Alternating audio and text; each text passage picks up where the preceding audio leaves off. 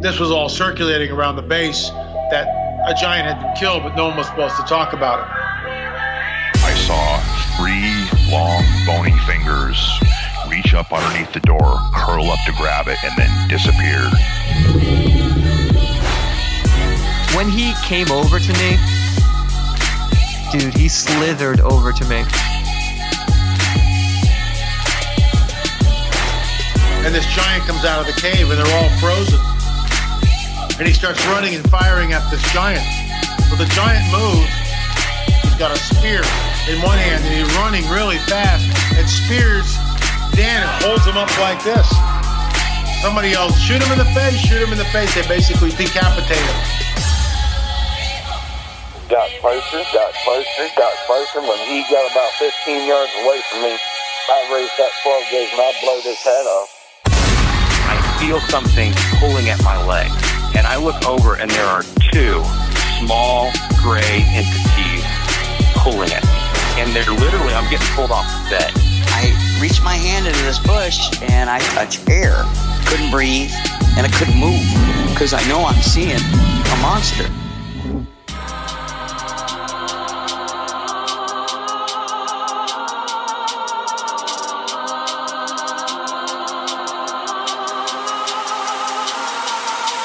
Yep.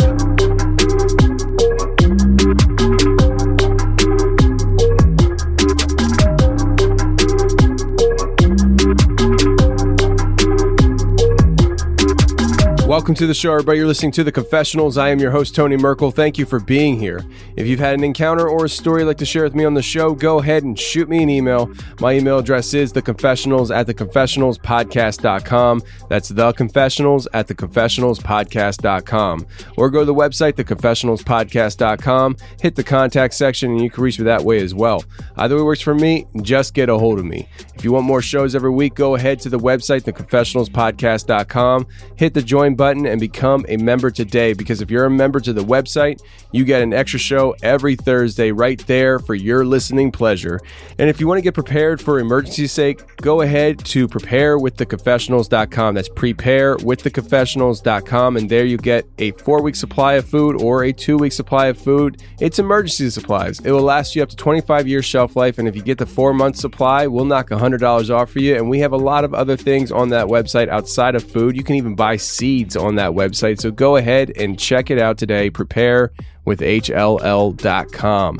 Now, this week we have Preston coming on the show, and Preston is a great guest, and he actually has his own podcast called Mettle Mentality. It's a really good podcast. You should definitely check it out. But today we got Preston coming on the show to talk about his paranormal experiences, including the time that he was followed home by what he can only call is the girl from the ring. He sees it at work, and he sees it at home, and his roommate saw it.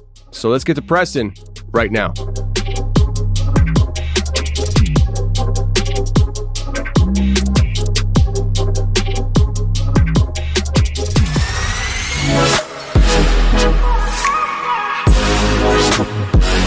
All right, today we got a great guest coming on. We have Preston. Preston, how you doing, man? Doing great. I'm, I'm excited to be here. And uh, when I started listening to your show a couple years ago, I never thought I would come on here, but I feel like it's time to share. Uh, maybe for I just need some understanding. I don't know. I just need people to understand. I just need to get this out. Let people know like I experienced this. I don't know what it all was. Maybe I can get some clarification on it because man, I just don't know. Yeah, well, I mean, that's kind of what the show's about, right? I mean, the show's about having people come on, share their experiences, and it's it's it's comforting for people to be able to share their experiences with somebody who actually is sitting there listening and saying, not saying to themselves, "This person's crazy," but also it's good for the audience because the audience gets to hear other people, and those people are saying, "Ah, I've been through that too. I'm not crazy." And so it's kind of multifaceted. Actually, uh, a little short side story before we get into this. Um, I did a show in Houston in 2019 and it was a live show and I actually had a lady who uh, does like counseling for full-time profession and she came out to the live show because she told me that the way I interview people really helped her with how she listens to people during the sessions. And I was just like, you know I'm a truck driver, right? you got other great qualities, Tony. You need to just accept them. she's she said to me, she's like, if you ever want to become a counselor, I'm like, no, I don't. so, but I, it was it was really nice of her and stuff. But uh, I, I know you've had these paranormal experiences throughout your life, and I know you emailed us about uh, a major one from your adulthood that you remembered, but there was other ones that you kind of remembered, and I think you kind of remembered the context a little bit, right? Yeah, started when I was really young. Um, a lot of them, though, I don't know if I've suppressed them or just forgot them. I don't know what happened to them, but I know there's more to it. But I can't, I can't recall it, and I don't know why.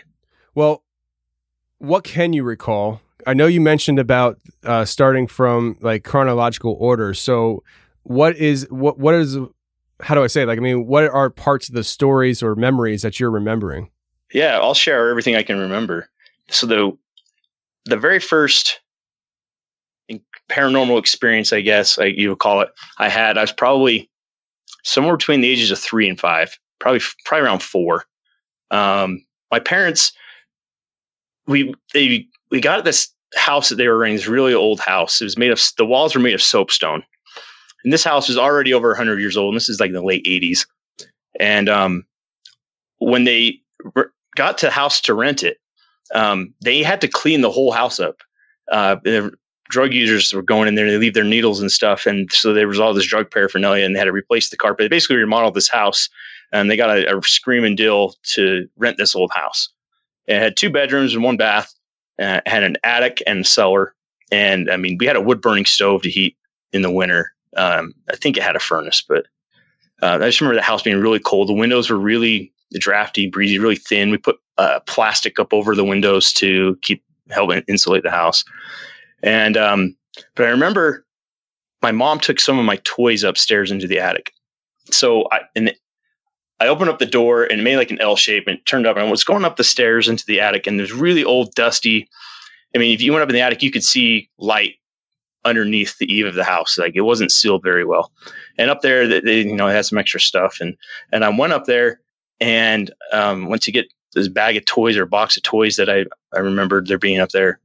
And there was something over. Someone was over in the corner on the opposite side of the house from me, and I never saw them. I just knew that they were there, and I didn't I pick up on their energy, I guess you'd call it. Um, you know, when you know when someone's in the room and they're looking at you from behind, um, and, and you, you know that they're there without seeing them. Yeah. It's kind of that feeling, but uh, the way it worked, the way I felt them looking at me, it was like, "Get out of here, get out of here, kid. You don't need to be here." And I just ran down the stairs, and and I think that had to do something. As I thought about this, I think it had was maybe one of the people that were using drugs in that house before we moved in. Maybe they OD'd or something. But just because I, the vibe that I got, it was someone going. It wasn't an old person. It wasn't a young person. It was, it was a middle aged person, and it was a male, and he was not happy that he was there. And but that's that's all I remember of it. But that house was super creepy, and I hated going down into the cellar. I remember one time we went down in the cellar. Um, I can't remember what we were doing down there. I went down there with my dad, and there was like an infestation of garden snakes we didn't know about, and there was probably like 50 little snakes in there. And like ever mm-hmm. since then, like I've been, I hate snakes. I'm not, there's not much I'm afraid of. I hate, I snakes. hate snakes. Like the only good snake is a dead snake. I don't care what kind of snake yeah. it is. I'm going to kill it. Like I hate them. They, there's just the devil, man. Like there's a reason why we portray Satan and the devil as a serpent because it's a snake. there's no reason for him. I just hate him but th- there were a lot of weird things in that house. It just it was creepy, and I just remember laying awake at night and just being scared as a kid and not knowing why. That's I mean this is you know over thirty years ago, so that's what I recall from that. Um, and I don't know. I don't know. I don't know what I saw. I don't know what I felt. I don't. I don't. I don't know. Um, but then later, they, my parents bought a house uh, when I was five, almost six years old, and they they still live in this house today. and this house was much bigger than the one we were living, much newer, wasn't over hundred years old, you know. And uh, I think I was probably around eight, seven, eight, nine years old, somewhere around then. Um, my room was downstairs in the basement, and um, it was the only bedroom downstairs. And I was in that room all by myself. And the, so the furnace room uh, was downstairs, and it was next to the hallway. And my my bedroom was across from the furnace room, the door to the furnace room. And at the end of the hall, my dad had like a storage room where he kept all his hobby stuff. And he, I remember he had some like woodworking tools in there, and he had camping equipment, and where he kept his guns and all of his hunting stuff. And the when when that door at the end of the hallway where my dad kept his stuff open, it made a very distinct sound, a very heavy wood door, not like the thin bedroom doors you have in your house. But this door was like super heavy, and it, the sound of the wood rubbing made like this just. I don't know if you've ever heard that noise when a wood door opens, and it's kind of like a boom. Yeah.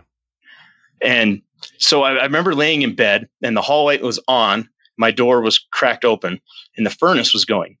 Now, anytime someone walks past that furnace, um, it's kind of like when you walk in front of a fan and the pitch of the sound, the noise coming from the fan, the, the, the fan will change. You know what I'm talking about? Mhm. And it, you're hearing something different. Uh, just countless times, I remember hearing something walk past or someone walk past that the vent was in the door, and it would change the pitch of the sound coming from the blower on the furnace.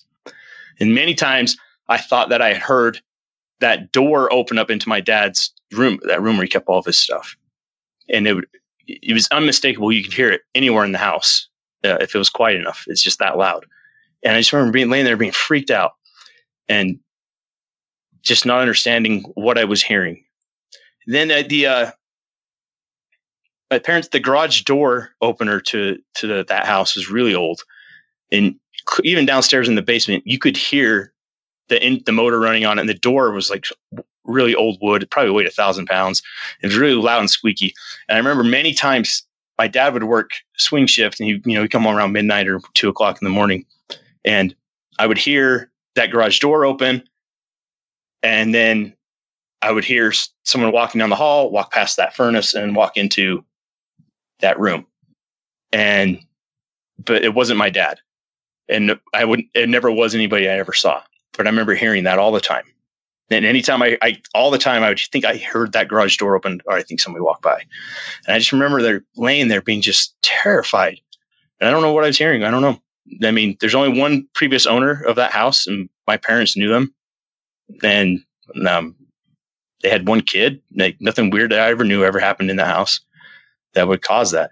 So it makes me kind of think of like, um, was I haunted as a kid, or did I have? I was always a, a, a highly sensitive kid. I was always aware, uh, that spiritual sense of things that spiritual are around me. Um, but most of them were really positive experiences. Uh, but I could pick up on other people's emotions, not like an empath where I'd feel them. But if someone was arguing, I could feel that tension that they they were having, and I'm really uncomfortable. And that, that's kind of that feeling that I had as a kid was if I heard my parents fighting upstairs or something, and as a kid being scared and afraid of it, but my parents weren't fighting. It's just that's when I would hear those noises. That's that feeling that I would have, and I don't I don't know where it is. I don't know where it came from. I mean, I I have a theory. I, I, it's along the lines of a theological theory, I guess, in the sense. But I do have a feeling or a theory that some kids might and this is a running theory like this is something that like i'm not sold on. I just it's just an idea. But i feel like some kids might be targeted more than others because of who or who or what they might become later in life. And so um if now i'm not saying because i don't believe that all ghostly spiritual type encounters are the same thing or this from the same source but um if something is trying to terrify you as a kid and scare you and stuff sometimes i i, I wonder if there if some kids get more attention than others because uh, there's some kind of sign that you're displaying of what you might become later in life, and it's trying to sw- sway you away from that. Uh, and I, I say that because I, I think that because I believe that you know good and evil and Satan and God and all that stuff. I think that if Satan is who we believe him to be, then he's been around for a really long time. And and the the kids in in in, uh, youth groups that are, that wear T-shirts that say Satan is stupid, Satan is dumb, like they don't know what they're talking about. Their kids. The the dude the dude is incredibly intelligent. I mean, imagine what you'd learn over thousands of years of existence and, and monitoring a, a, a species that you you despise. And so I, I think that over that, that period of time that um, evil observes and, and sees, hey, you know, Preston or Tony or Joey or whoever, or Samantha, let's not leave the ladies out, uh, is displaying characteristics that I have seen before in children. And those children often turn out to be this, and I don't want them to turn into that. So let's try to sway them off course. And that's just a running theory. I'm I'm very happy to let that go if somebody proves me wrong on it or something. It's just I figured I'd add it in there. No, I, I like that. That makes a lot of sense. And I don't, I can't say like who I'm supposed to be now or what I'm becoming, but I, uh, you know, I'm just doing my best to put good out into the world. Yeah. And, and I think that that it makes sense that he's trying to prevent that. That, that makes sense to me. And I don't know what the significance of scaring a child could do to sway them off course either. Uh, It's just an it's just a theory that I have, uh, and it you know, it's just something I think about sometimes when I'm by myself in a truck, kind of thing, you know.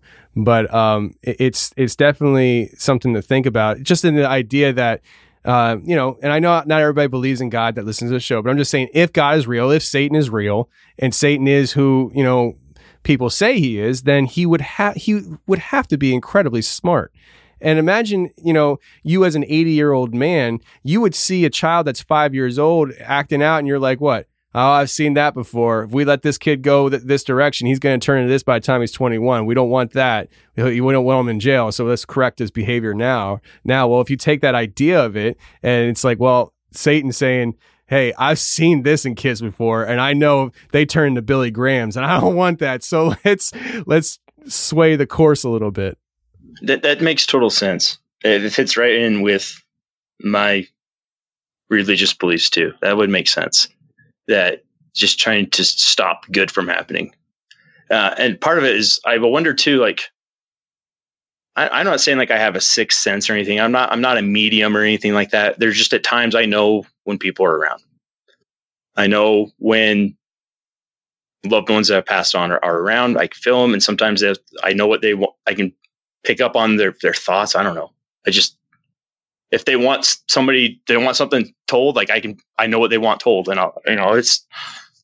I don't know. It just seems kind of normal to me, but I wonder if th- maybe it was to steer me away from the positive experiences that I would have, and to doubt them, and or just to be to fear them. Going along with that running theory that you have, you have Yeah. maybe it was to just prevent me from getting those messages out. I don't know. Maybe. I mean, I don't know. I can imagine because, like, like I say all the time on the show, I'm just a dumb truck driver, right? Now I say it tongue in cheek. I know I'm not dumb, but um, the the the idea is like I. I so I I'm, I don't know the psych psychological things. So I mean I don't know what putting a certain kid through certain experiences do, does to their psychological well being, and all- in in effect dictating a path in their life. You know, like kids who are abused by their parents and stuff tend to have certain paths they fall in that are common with other kids that go through that kind of trauma as well. And so if if you put kids through paranormal experiences and scare scare the hell out of them, then you know what does that do for their psyche later in life? The, and I don't know if there's any even studies done on that kind of stuff, but it's interesting at least. I just want to make sure real quick. Are you recording? Because it's not showing it's recording on my end. Yeah, I'm recording. All right. I just want to make sure because I've done that before. Interview someone and you're like, oh crap. All right. Sorry. Yeah. Just need some work for you to edit. edit. I'm, I'm a Uh, vet, bro. I, I, Okay. I just want I'm not. So you never know. Even vets make mistakes. All right. Yeah. so I just I, I don't record with uh, Skype. I, I, I record okay. on a software itself. So Oh, okay, that makes sense. Okay, well, yeah. So at that same time, about that same age, probably from about eight to 12, I had this reoccurring nightmare. I probably had it five or six times I can recall. But I was um, walking on a beach and everything was dark around me except for the sand. I could see the natural color of the sand as if the, the sun was shining on it, but it's like it had its own light source, the sand would. And I could hear the waves crashing uh, it, as I was walking along this beach. And when the water would come in and make that noise of the crashing on the to the shore, um, it would hit my feet. The water hit my feet, and the water would be black. And it was just over and over. I hear the, the waves crashing over and over and hit my feet. And I just see this. I'm like, what is going on? And then I'd wake up and I'd be sick to my stomach. Like, like horrible flu, ready to throw up, fever, sweating.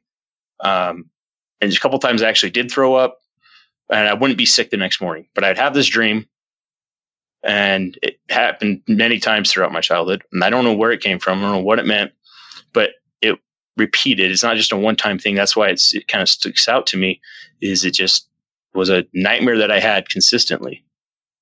And I don't know, I don't know if anybody's had nightmares like that. They have the same one and there's really no context to it. Um, but it's the same thing and, and wake up feeling sick. And I don't know, I don't know anything about that that's I just thought I'd bring that up because it was interesting yeah. to me. Well, I, I, find dreams more and more interesting as time goes on with this show specifically. Um, when early on in the show, people would email me about dreams. I'm like, ah, I mean, what what's paranormal about a dream? I, I didn't really grasp the concept that dreams actually mean something. Uh, even though if you think even towards my faith, like there's a guy named Daniel and he did some pretty cool things with interpreting dreams. Uh, but, uh, you know, I just didn't really put much weight into it. But uh, as time went on and I got more and more emails about dreams, uh, I, and I, it, what really turned me was talking to Mr. X Dreams, who focuses on dreams. That's what he does. And his experiences in his dreams showed me that there's way more to dreams than just what I just, I guess, thought of a dream being you playing out some kind of skit in your brain while you sleep because your brain's just let loose. Uh, and so with you with your experiences and stuff, I think you're right on track with you know at least giving weight to it and trying to uh, trying to understand it. Whether it's just understanding that you don't understand it or you know trying to figure it out because I, I think dreams can tell us a lot more than at least for me I originally thought to what how long have I been doing the show? Almost four years now. So yeah. Yeah. Well if maybe you have someone who's listening to this and they interpret dreams. If you do, please uh, let me know because I want to know what it meant. I don't understand it, but it was weird. But uh, so then moving along chronologically, uh, I remember being in elementary school. I think I was in fourth grade, and the kids did Bloody Mary in the mirror, and I went in, and uh, they, everybody they turned the light off, and they did it, and they came running out, and I didn't see anything, but I remember feeling something. And from then, I was probably nine or 10 years old when that happened. I mean, that went on until I was like 18. I was terrified of mirrors. I still don't like looking at mirrors in the dark. Mirrors are creepy. I've never actually seen anything in a mirror, but I, I don't know why, but I think that a mirror has, I don't know, is a gateway, a portal. I don't know there's there's something about it. They they have the ability to show us things other than our reflection. Dude, and I don't I don't understand it. I don't know why I feel that way, but I just do. I agree with you, man. It like seriously, everybody has a portal in their house. It's called a mirror. Like it, it just it feels like when you I don't know if you've ever done this, but I've done this where I'll stand in the mirror in the bathroom and I'll just stare at myself in the eyes and I'll get real close to the mirror and I'll just stare at myself, almost like waiting for my my other person in the mirror to blink first, kind of thing. And I, it's like when you go that intense, that staring at yourself in the mirror, it makes you feel like you're staring at somebody else that's staring right back at you. It really feels like it's a portal into another world. And uh, the whole Bloody Mary thing, man. I mean, I know you said to me earlier that you. Uh, you like the Zach King episode. Well, he talked about that in that episode. I mean, that's kind of was the opening thing for him into that world. Yeah. He went, I forgot about that. Like something actually showed up for him, you know? So, yeah. I mean, I just think it, it, you play with fire, you get burnt. Eventually, you get burnt. And playing with anything, Ouija by Ouija board, or you know anything that opens these portals or messages, whatever anything that brings in that that dark light, that dark spirit, or the dark energy. Uh, I just don't touch it uh, to the point where I now I don't even watch scary movies. And I had even well, we'll get, I won't get ahead of myself here, but yeah, I, I quit watching scary movies. Um, and the consequences from that were positive. But um, so yeah, I just remember that that base and down in that basement, the the mirror in the bathroom um, on that hallway. Uh, anytime I went upstairs, I flipped the light, hall light off, and I ran up the stairs. I mean, that, that went on for until I was, you know, an adult, and just just scared the crap out of me. And it doesn't bother me now as an adult, but it did for a really long time. I just, I don't know what it was. I never felt like there was demons in my house, uh, but I do remember feeling times sleeping just that there was someone watching me sleep, and not a good feeling of someone watching me sleep. It wasn't a loving person watching me sleep. I don't know what. I just remember feeling that. Um, what happened next? All right, so we'll get into the big story now. Okay. So this I had this experience when I was I was 21. Um, it really just confirmed to me that like all these things that I thought that I felt and seen or, or sensed uh, that I wasn't crazy. It kind of just validated me. But I, I, was working in this care center for um, disabled, uh, mentally and physically disabled adults, and I, I, worked the graveyard shift. I only worked there for like a couple weeks. Um, I really liked the job, but it was just it was really intense. Working in that environment, um, it just was kind of overwhelming for me. But one late one night, it's probably two or three o'clock in the morning. There were five or six of us working that shift. Um, it, one of the girls that worked there, she said, "Do you know this place is haunted?" And we're like, "Yeah, yeah okay, yeah, whatever." She said, "No, like you know where the nurse's office is?" And we are like, "Yeah." She said, "Though there's a an off uh, storage closet in there. The walls are padded, and the floor used to be a completely padded room. Now it's just the walls. The padded room. They put people in straitjackets back in the '60s. this building um, was probably built in like the 40s or 50s. Pretty old building. A lot of people died in that building. Um, in fact, just in that two weeks I was there, there one person died that, two week time period that I was there. And so they're like, "Oh, let's go check it out." I'm like, "Okay, yeah, we had nothing to do. Everybody's asleep. We just kind of sat around, make sure the place didn't burn down. Nobody hurt anybody else. And so we went into this room. I think there were four or five of us, and we went in, and the door, there was an old wood door, and it had a that wire mesh glass window in it. And we we shut the door, and um, kind of just sat in there. And there, there was like a filing cabinet in there, but the floor was no longer padded; it was tile, and the door wasn't padded anymore. But the walls were white, padded white, just like you think, you know, an insane asylum you see in the movies or something. And we kind of stood there and we were, and I looked out the window. I was closest to the door and next to the door. And I, and this one, I, I don't know if I actually saw it or just like, like with my physical eyes or in my mind's eye, but the way that it appeared to me, my, whatever I was picking up on was just super intense, like the most intense of any, uh, paranormal experience I had. There was a girl standing there facing the wall into the facing the corner in a white nightgown and almost like like from the ring. If you remember that movie, The Girl from the Ring. And yeah, I just I just freaked out. And I don't know if I physically saw it or if I just like sensed it, but the other people knew it was there too. And we came running out. We're like, what the heck was that? Oh my gosh. Like, ah. And I was like, I'm never going in there again. I'm never going in there again. And you know, it's in the middle of the night and all the hallways were dark and this building was creepy as it was. And just just creepy. So my shift ended at like six o'clock in the morning, seven o'clock in the morning, and I went home. And my roommate was getting up; he was going to work. And I said, "Man, you're not going to believe what happened at work." And I told him what I just just said. He's like, "What? That's crazy, man." He's like, "No way." I was like, "I don't know, man. I don't even know if it was real. I don't know, but it scared the crap out of me." And he's like, "Yeah, whatever, dude." And he left left for work. And I don't know if it was the, that night or the next night, but one night we were sitting there on the couch watching TV, and he got up to the kitchen and the living room were connected. They're open. And he went over to get a drink or something. And as he got up from the couch to walk to the kitchen, um, as he looked to his right, you could see down the hallway where the two bedrooms we had were.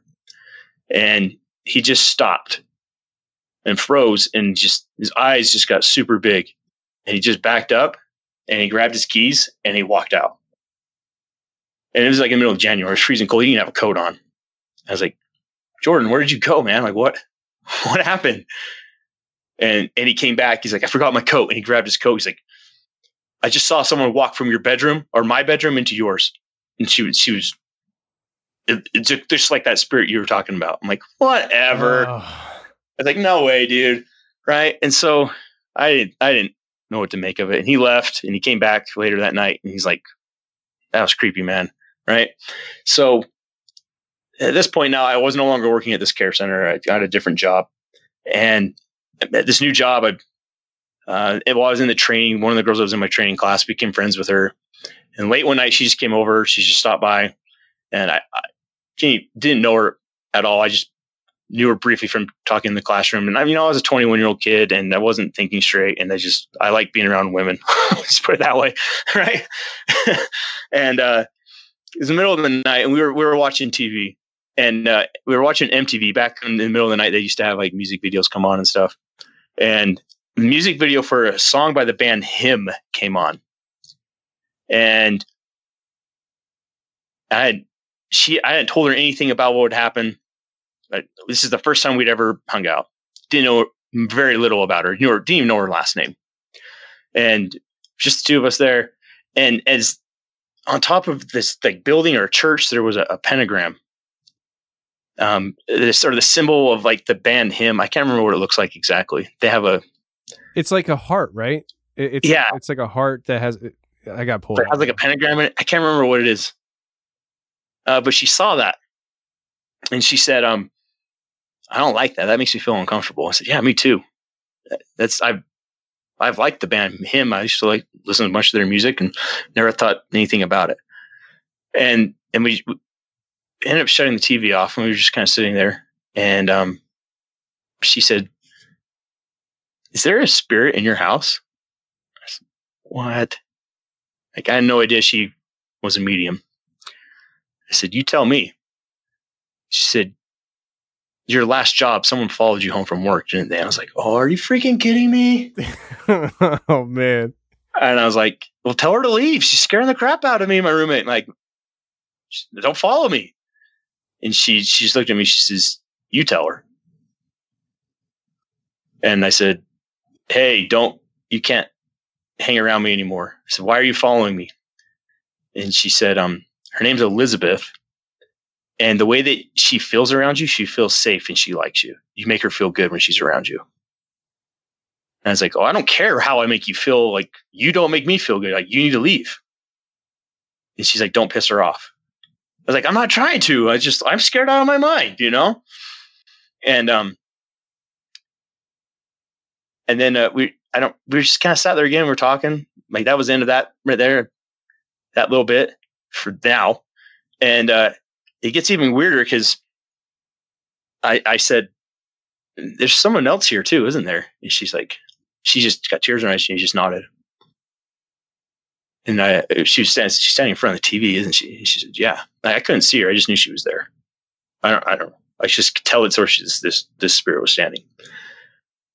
I said, you know them really grew close to them, weren't you? And she just started crying, like silently crying. She's like, yeah. I said, she said, do you know who it is? And I just sat there and I thought about it and I don't know, connected to whatever the energy was, focused on that. I said, Was it your mom? Is it your mom? She said, Yeah. I said, She killed herself, didn't she? She said, Mm hmm.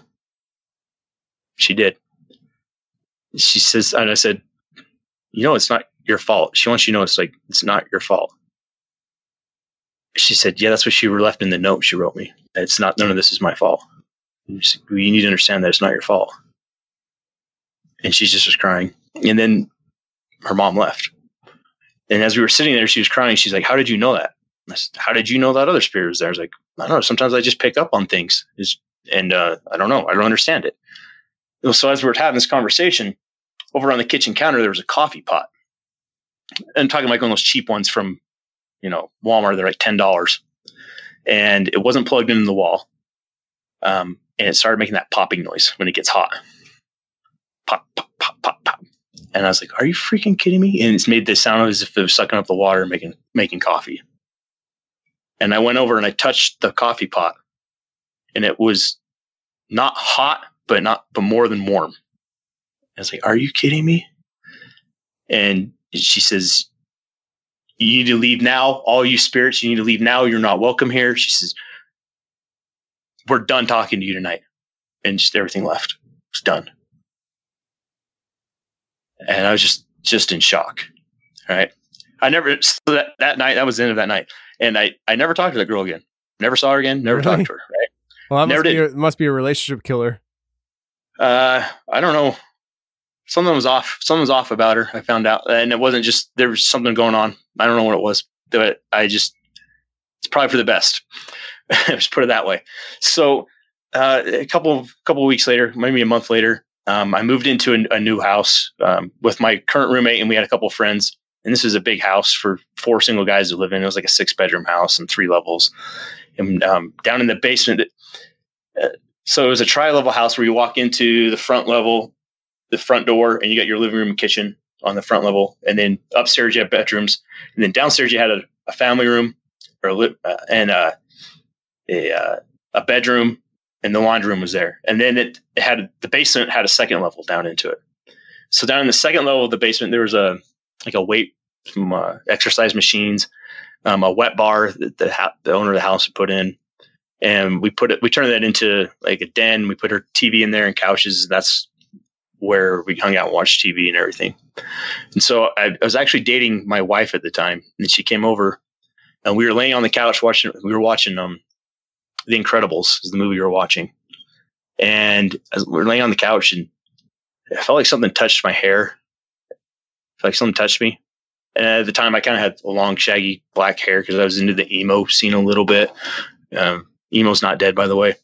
But, uh, I'm just kidding. But um, and uh, and I looked up, like, what the heck was that? And and my wife said, "Who just touched you?" I was like, "How did you know something touched me?" And she's like, "I saw your hair move." I was like, "Are you serious?" And she's like, "Yeah, there's something here." And uh, I said, "Oh," and I knew what it was. That's Elizabeth. It was that girl. And uh, I said, "Yeah, this spirit followed me home from work like a month ago, and she won't leave me alone. And she likes she doesn't mean me harm, but she likes the way she I make her feel. She feels good and safe. I don't know." And she's like, "My wife's like, oh, that's weird." I said, "Hey, Elizabeth, all right, you need to leave, please. Don't come around me anymore. I'm sorry, whatever you went through. Please don't ever come by me. Don't come around again." like you need to move on. You know, I don't remember what I said exactly, but just basically kindly said like, get the hell away from me as kind as I could. and I never, that was it. Never, So that worked. Never, yeah, never encountered her again. Well, there you go. I don't know. I don't know why, what it was, but she followed me. Uh, but I've had other experiences too, though. Um, the last one I really major one where I was like, I can't explain that. Uh, I was was about seven or eight years ago. Um, so I come from a big family. I'm the oldest of six kids, and my two youngest siblings, um, they had it much easier than us older kids. They got to go to a private school, and at this private school, the parents also helped teach there too. And they had certified teachers there, but the, the parents were there uh, heavily involved in this. So my mom had keys to the school, and it, it was like a o- newer office building that um they leased out the first floor. It kind of had a weird layout to it, um, but it was it was pretty big. And school had like you know a couple hundred kids, and it, it was big enough for all of them. And my mom was telling me how some of the kids there'd been a weird energy in the school, and the kids there have been really round, wound up lately this past week, and they found out that um, some of the kids had done Bloody Mary in the bathroom, and everything got thrown off since then. And she's like, I don't know what's going on. She's like, Do you want to go check it out with me? Maybe you can pick up on something. And I was like, Yeah, ghost son. Let's do it. Cool. So um, we went it was about 10 o'clock at night. And uh, I had turned the, the mic from the voice recorder on my phone on and put it in my uh, the pocket of my jacket up on my chest. And we just started walking through the school. And I noticed um, we went through all the, the little, I guess they were classrooms, but they're more like an office, uh, bigger offices where they, they, and we went through all of them. There's probably 10 of them. And we walked by one, and uh, the door was open. And the door was closed, and I opened it. I opened it up, and I said, "If there's anything in here, I'm going to leave this door open. You're not allowed to touch it. This door will stay open. Nobody touch it." And we went around through the whole school again, and we came back to check that door, and that door was shut. And it, it's not an automatic closing door. And we just had this dark energy around us. Just, you just pick up on like something is here. I don't know where it was. It doesn't belong here. And so I just cast it out. I said, In the name of Jesus Christ, I command you to leave. You're not welcome here. This is a place of learning. You will not leave harm these children. And, and it left. And my mom said that next week, everything was normal. And so I went back a couple weeks later to see if like, did I really shut that door or leave that door open and shut? And, um, and I checked on my phone. Yeah. And we came back like, holy crap. That's exactly what happened. I didn't, I didn't imagine it all that whatever came from them doing that Bloody Mary, uh, was gone after that. And that's really about most of my, there's, there's little things here and there. I just pick up like there's a dark spirit here. I don't remember the details of it all. Um, those are the ones I, I can recall the details of. Um, but all the other experiences I've had have been very positive. Or, um, I don't know what you call them, angels. I picked up on protecting Oh, people. Yeah. Yeah, now, But, how uh, does that how, how does that work? I mean, uh, like you're walking by somebody and uh, you just sense that there's an angel there protecting, them, like a guardian angel. Um, it's usually when there's something. It, it, it's I don't just pick up on it. I know. Or what do we call it when you can touch something and read it? They read the history of it. A clairvoyancy is that what it's called? I'm not like that. I can't just touch somebody and like, oh, this happened to you. It doesn't happen. Okay. Doesn't like that. But one instance I'll share, and a lot of these are just like so personal and sacred. I can't. I just don't share them. But the one that I feel comfortable sharing with Do it. um, we were this is pretty cool um, so like i said i'm the oldest of six kids and i think i just got been married about a year. I think my brother had just gotten married as well. And uh, all of my siblings were over at my parents house and my my dad was at work and at night and my grandma was there. And she was talking about how much she missed our our grandpa. Our grandpa died when um about 10 years eight nine ten years somewhere before this happened. And yeah, we all missed him. We were talking about sharing good memories, and it turned into a really spiritual conversation. We were just kind of sharing uh, our thoughts and feelings on, on topics of uh, religion, spirituality. I don't know. I don't really know how to describe it. I don't remember what we were talking about.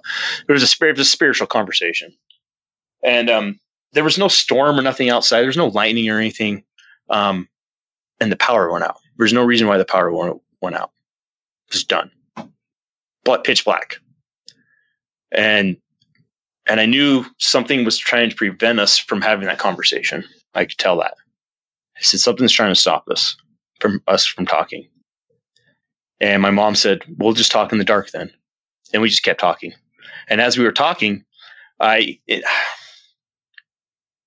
it was almost like as if in my mind's eye, as if I were like recalling a remember a memory and watching that happen uh, that video footage, you know, play again, but it was happening in real time. I don't really know how to describe it, but there were angels uh, surrounding the room. Um, it, but the walls of the room didn't stop them. Some of the people were outside, and some of them were inside, and they were all little kids. And as they stood, they locked arms, and this light came from them. I, I could feel the light as if you could feel the warmth from the sun. I could feel it, physically feel it coming off of them. And there were two little girls. They're about the same age. And they said, We have to protect our family. And I knew who one of the girls was. I knew that it was my daughter, but I didn't have any kids.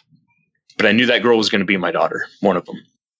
And I, as I looked around, I realized all these kids around me were my nieces and nephews. And my grandma was standing there who had recently passed away, my other grandma, and my grandpa that we were talking about. And they were there. and they looked at me and they didn't say anything. And it just is like, you're safe. Like nothing will get through this circle. And, and I just said, can you turn the lights back on? And immediately the lights came right back on. Power came right back on hmm. after we sat there.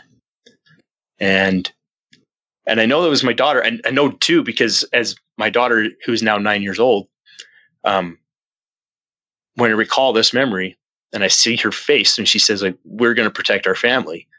It's her. And the other one that she, girl she's talking to is my niece, who are about this, both about the same age. Um, but yeah, those are the types where like I know like people were there protecting us. Um, another, I was at a funeral, um, for an older lady who who didn't really have much family. Her family put her in a nursing home and they never went and saw her. And then my family, um, uh, at Christmas time, we had a tradition of, of going to the nursing home that was right down the street from them, and we would find someone who didn't have any family, and we would just adopt them for Christmas. Um, and so, and usually people would die, you know, by the next time Christmas came around, the next Christmas. But this lady lived for several years, and we became really close with her. And she would come to our Christmas parties um, every year, and come over for Thanksgiving and birthdays. We'd have her for dinners and barbecues, and became really close with her. And um, we became her family and she her kids maybe once every in a year would come just stop by and say hi for a minute, if that.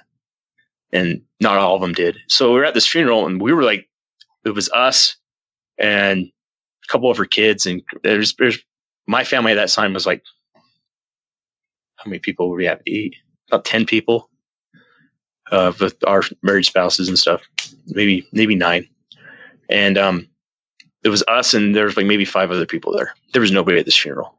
And we were sitting in the back and the family was talking about her and they didn't even, that's like they didn't even know their mom.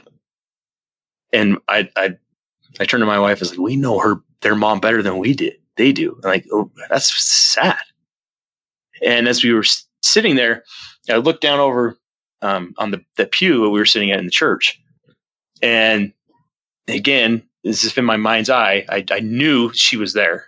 I could feel that she was there. I could feel love emanating from her towards our family. And she walked in the row behind us, the pew behind us where nobody was sitting, and she kissed every single one of us on top of the head. When she came to me, I physically felt her touch my head. And she said, Thank you for being with us. Being thank you for allowing your family to be with me the final years of my life. And then she walked off. That's deep. That's deep, man. So, do you think that you have a? I mean, it sounds like to me you have a special ability then to sense like the spiritual realm around you.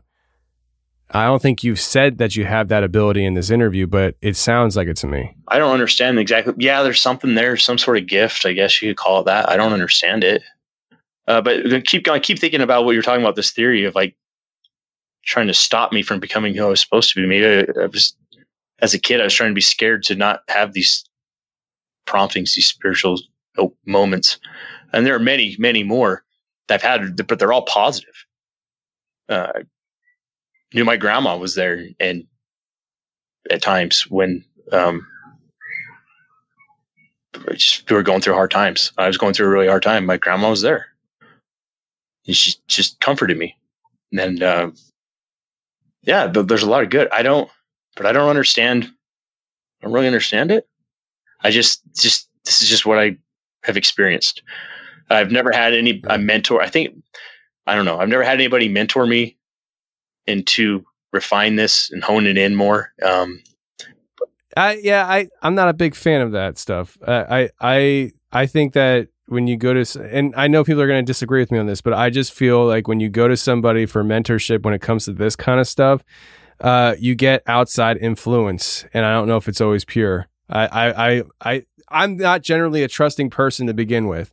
I don't like anybody who knows me, it, it's very hard to get on the inner circle here. Like I, I don't trust a lot of people. And so the idea that I'm going to trust somebody and their input on the spiritual level with what I'm dealing with, I'm very careful with. But that's just my opinion. And I, I maybe that's why I haven't sought after it because I think a lot of it's a bunch of nonsense or or not coming from a good source, a, a helpful source. It's not good. Yeah, it's just it's just just or it's just they might see it as a positive thing, but it's coming from the darker side of things, not the positive. It's coming from their perspective. And that's the thing. I, when it comes to this kind of stuff, there's so much unknown about all this stuff that a lot of this is perspective. And so when you go to somebody for mentorship, you're going for mentorship up, uh, um, upon their perspective. And I don't know if that perspective is right though. And, and and I don't know if it is right. Is it the kind of perspective that I need in my life at this time? There's just so much stuff that's unknown that I I just I for me personally, I I don't go to the whole the whole mentorship route with this kind of stuff. Um, even even with like the Christian side of things, uh, I'm very careful with who I listen to on the spiritual level kind of thing because I I'm a very different dude. Like people who listen to the show and stuff, um, if you don't know, like I'm very I'm not your typical quote unquote general Christian. Like I, am different. I view things differently. When you hear me talk about the Bible and stuff, it's very different. You're not. You're unorthodox. Very, very unorthodox. I mean, there are certain things that I hold true to. Uh, you know, my my salvation through Christ is one of them. But when it comes to like the story of the prophet Samuel coming and talking to Saul as a spirit, wh- the way I view that is something that's not preached about in your general Christian church because they view it as impossible. And it's not impossible because it says it in their Bible. Like not nowhere in their Bible did it say that Saul was talking to a ghost. It said that he was talking to Samuel. And if you say you believe that book, then you should probably try to believe everything that's in that book and not just what makes you feel comfortable. I'm sorry, I'm getting off the high horse. No, no, I I, I agree. Uh, it's kind of leads into like the whole Nephilim, the whole theory of that that yeah. being Sasquatch, and that and I think your show was the first time I ever heard that. Um, that makes sense to me. I don't know what the crap Bigfoot is. I sure as hell hope I never see one. I don't. I have no intention of going looking for one. I don't ever want to encounter one. No way. But there's something out there. I agree. I think there's something out there, but I don't. I don't want to encounter it. I'm not going to look for it. I, I mean, I, I used to look for it until I started thinking, oh, I think I like in my gut. If you had to ask, tell me I had to side with one theory. In my gut was, I think these have the same type of origins as a Nephilim did in the Bible. I'm gonna stay away from these things, like because for me, it's just like when I talk to the people who had very physical encounters, and I talk to people who've had the paranormal encounters with the same creature supposedly, I'm like, how how does that work? And there's there's other you could say they're alien and they they they or or something like that, or they're you know future humans time traveling and they have technology. I don't know, but for me, when I started thinking along the lines of how the Nephilim came into existence and my understanding of getting traits from your father and mother as a person, I started thinking, well, if my father was supernatural, would I have supernatural abilities? Maybe. And then I started thinking about the, the, the idea that I have a twin brother and sister who my, my one brother who's a twin looks darker than me, but my sister who's his, twin is whiter than me, like a lot whiter. You wouldn't know she's Puerto Rican and they're twins. And clearly they got different DNA, even though they're twins. And that's when I was started thinking, um, so maybe it's possible that some of these creatures have abilities that other other ones don't. And I was just like, oh man, if this is the way it is, I, I just can't go there. I, am just, I'm going to stay on the pavement. yeah. There, there's a lot, I think, in this world we don't understand. And just as human beings, we're naturally curious. We want to understand everything, right? Or we, we want to find an answer that feels good. Maybe we don't really want to understand it, but we want to make sense of it in a way that we feel comfortable with. And I, I don't know only thing I know is that there are spirits that are out there. There are dark. There's dark energy. There are demons. Um, I don't know about aliens. I don't know. That one's kind of out there for me. Um, skinwalkers, all that, that stuff. Uh, I don't know. It's all possibility. And but I don't think we need to be looking for that stuff. We don't need to. Why? Just tell me why. Like that's that's something we need to be looking for, seeking to understand, other than just, just our curiosity. Like how does that benefit us to understand all this stuff. Well, I, I think there definitely would be benefits if we understood more, but uh, I understand. It, I think it really comes down to a personal perspective as to what you think these things are, where do they come from, and how does that stand with you on a on a physical, mental, and spiritual level. Uh, and that's why you get a lot of people who come from a Christian background who aren't even willing to hold these kind of conversations because they think it's going to attract the demons. yeah. And Well, I will tell you this though. Like I was talking about the scary movies, right? I used to watch scary movies all the time, like like The Ring. Um, I can't remember the other ones that came out in that time. It's been a long time. But you know, movies like that. That you know, I've already referenced that, but that's just the one that comes to my mind because that's probably like the last one I watched. But when I quit watching scary movies, I did not have paranormal encounters with dark spirits. Significantly dropped um, until last night. Actually, I just remember this. oh snap! Talk to us about current events. So actually, in the room I'm sitting in right now, this is my my daughter. This is her bedroom, and we just put her down in this bedroom last week. We put all my kids in their own beds, got rid of the bunk beds, got rid of the crib, and they're all in big beds and they have their own rooms, and they're all excited about it. Right. Uh, one of the worst experiences as a parent is, is moving beds around. I'll just tell you that not a fun time, right? So last night, it's about nine thirty at night. I came down. I went outside. I grabbed something out of my car and I locked the house up, turned on the, port, the, lights, and made sure everything was locked up.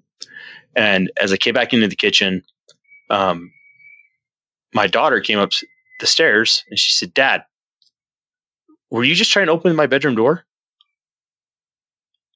And I said, "No."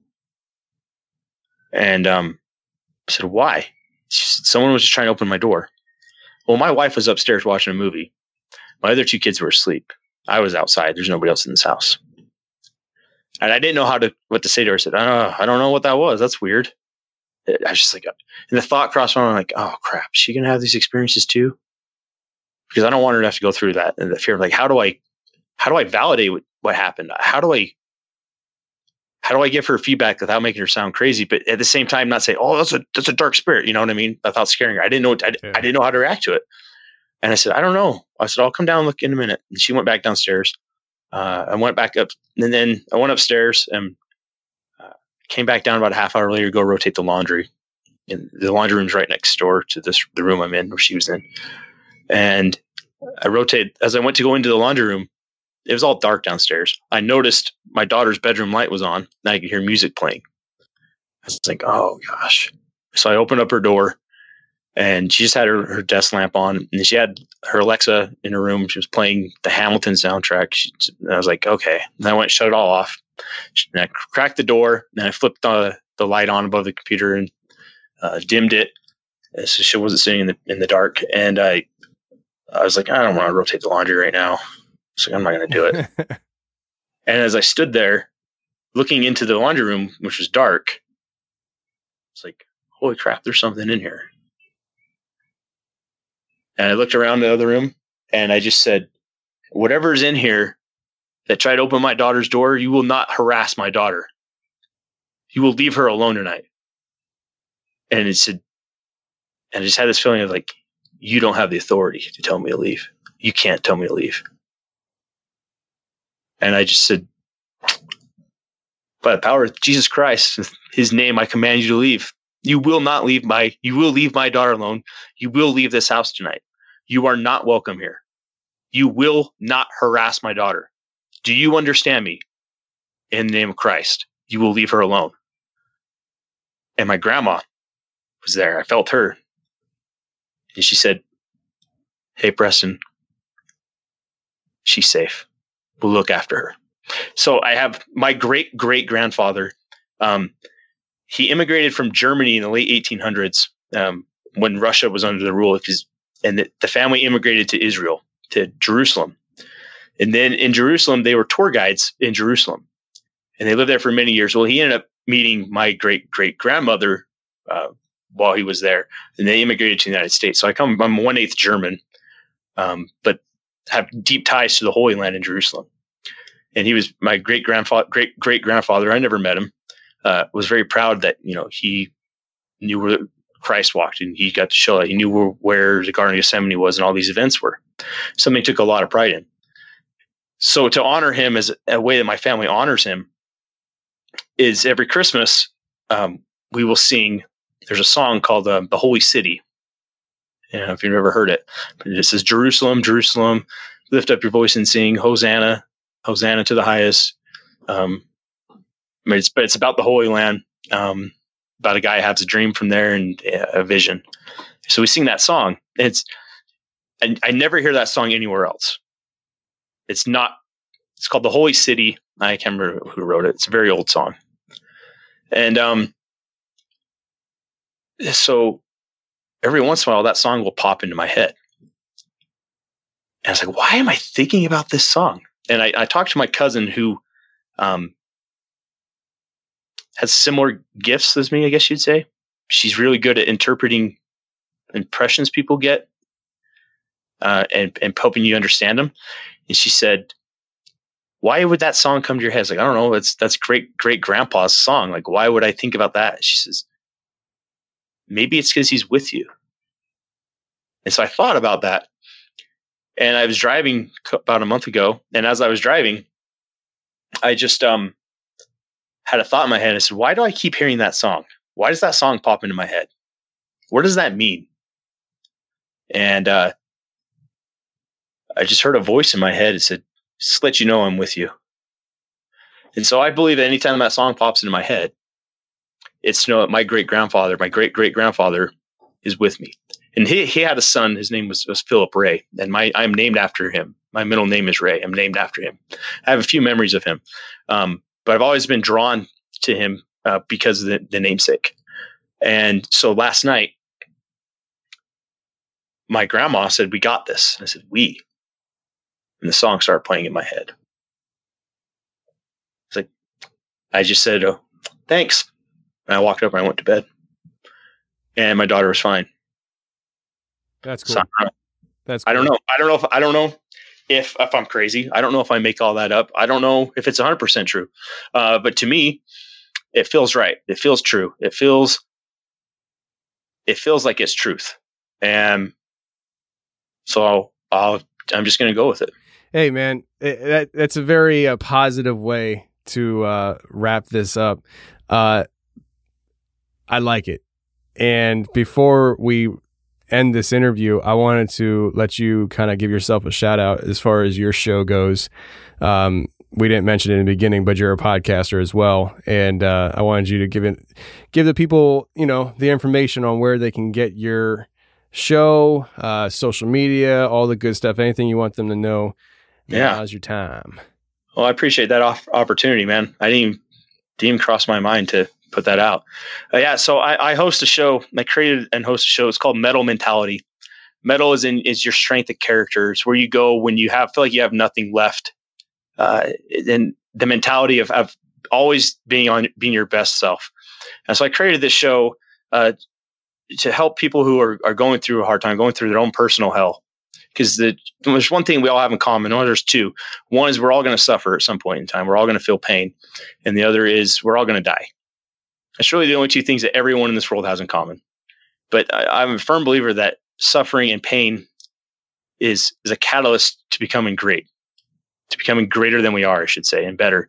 It's fertilizer, and failure is fertilizer. We have to have it to grow. And so it, the shows it's it's available anywhere you listen to podcasts. It's uh, anywhere. It's, it's on YouTube. Um, Mettle Mentality, and I just interview people who have been through their own version of hell on life and how they got through it. And it's just to provide resources for anyone who's having a hard time, uh, particularly veterans such as uh, as I'm a member of the armed forces currently. Uh, I've seen too many people take their own life. I'm sick and tired of it. So I felt like I needed to do something. So I created the show, and I just interview people who have this this mettle mentality. They're always trying to be the best version of themselves and have that con- that foundation they built of um, consistency, fortitude, and grit. And uh, so, yeah, check it out. You can check out my website, mettlementality.org. So this is mettle, M E T T L E, not like steel, iron type metal, but mettle, M E T T L E, mentality.org. Um, and I'm on all social media, just at mettle mentality. Um, you can contact me if you like. Um, Preston is my email address was Preston at mettlementality.org. And uh, I'd love to hear from anyone who uh, um, would like to share their story of enduring hardship or uh, uh, is looking for some help, uh, I'm here to help anyone who you reach out to me. I promise you, I'll, I'll do everything I can. Make sure you keep fighting another day for yourself. Yeah, that's good. That's good, man. Uh, I would highly encourage people to check you out. And you know, I was just looking at your Instagram, and I was telling you before we started recording, your Instagram looks good. Like it, it has a lot of good positivity kind of stuff on there. I think a lot of people are going to enjoy it. And you know, one of our sponsors for the show, you know, throughout time has been uh, BetterHelp, and uh, that is a sponsor that I really enjoy having, and I'm really happy that they, you know, seem to come back over time because uh, one of the biggest things that we're dealing with in the world today is a society of people who are extremely depressed, uh, extremely um, pulled down by circumstances in life. And with what we're going through in 2020, uh, it hasn't gotten any easier for people. And people need that outlet. They need somebody to talk to.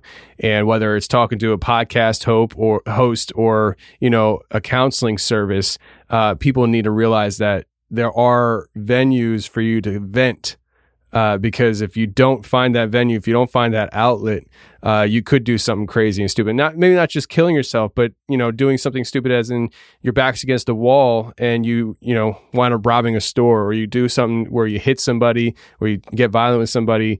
Uh, instead of getting to that point, be proactive and find somebody to talk to, whether it's a complete stranger, a host of a show, a, fr- a family member, whatever it is. But uh, your show is definitely a place where people can check that out, and maybe that's an option for them as well. Oh, I appreciate it, man. Yeah, uh, just just remember, you're you're never alone. There's always someone who can relate to what you're going through. Someone will have empathy for you. Someone's going to have compassion. You just need to put in the effort to find the right person to talk to. Don't ever give up on yourself. Don't give up on your dreams. Don't give up on your hopes anything you want to accomplish is possible. You just have to embrace the suck of life and you just have to accept the fact that failure is going to happen, but change your perspective on it. It's failure is fertilizer. I wouldn't be where I'm at today. I wouldn't be sitting here talking to you today um, had I not been through all the things that I failed at in life. Uh, just because you fail at something doesn't mean that you're a failure. What it means is that you're. Yeah, you're absolutely right. I mean, it, li- life is full of the ups and downs, and so when you're in that low and you feel like it, there's nothing good to live for, start thinking about the future and how as time goes forward so will you. You'll get through the situation and your life story becomes that much more impactful once you get through that situation. And imagine all the people that are in the same situation as you that you can then help because you actually got through it. And so it's it's it's a cycle man. Life's a cycle and i think people um, need need the positivity that your show offers. Yeah uh, you broke up there. I couldn't quite hear what you said. Good. Don't worry about it Okay. well, thanks. Yeah, no, I just just uh just remember that the more your situation sucks that you're in, the better the story is going to be for someone else. And it's getting the more the more it sucks now, the more it'll help other people.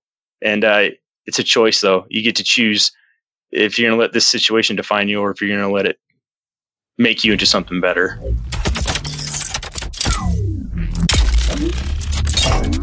Well, that's the show, everybody. We really hope you enjoyed it. And if you did enjoy please share the show with your friends. We don't care where you share the show or how you share the show. Just share the show if you enjoyed it because that's the best thing you can do to help the show grow. And until next week, friends, stay safe, take care, and remember the truth will set you free, but first it'll piss you off. Bye.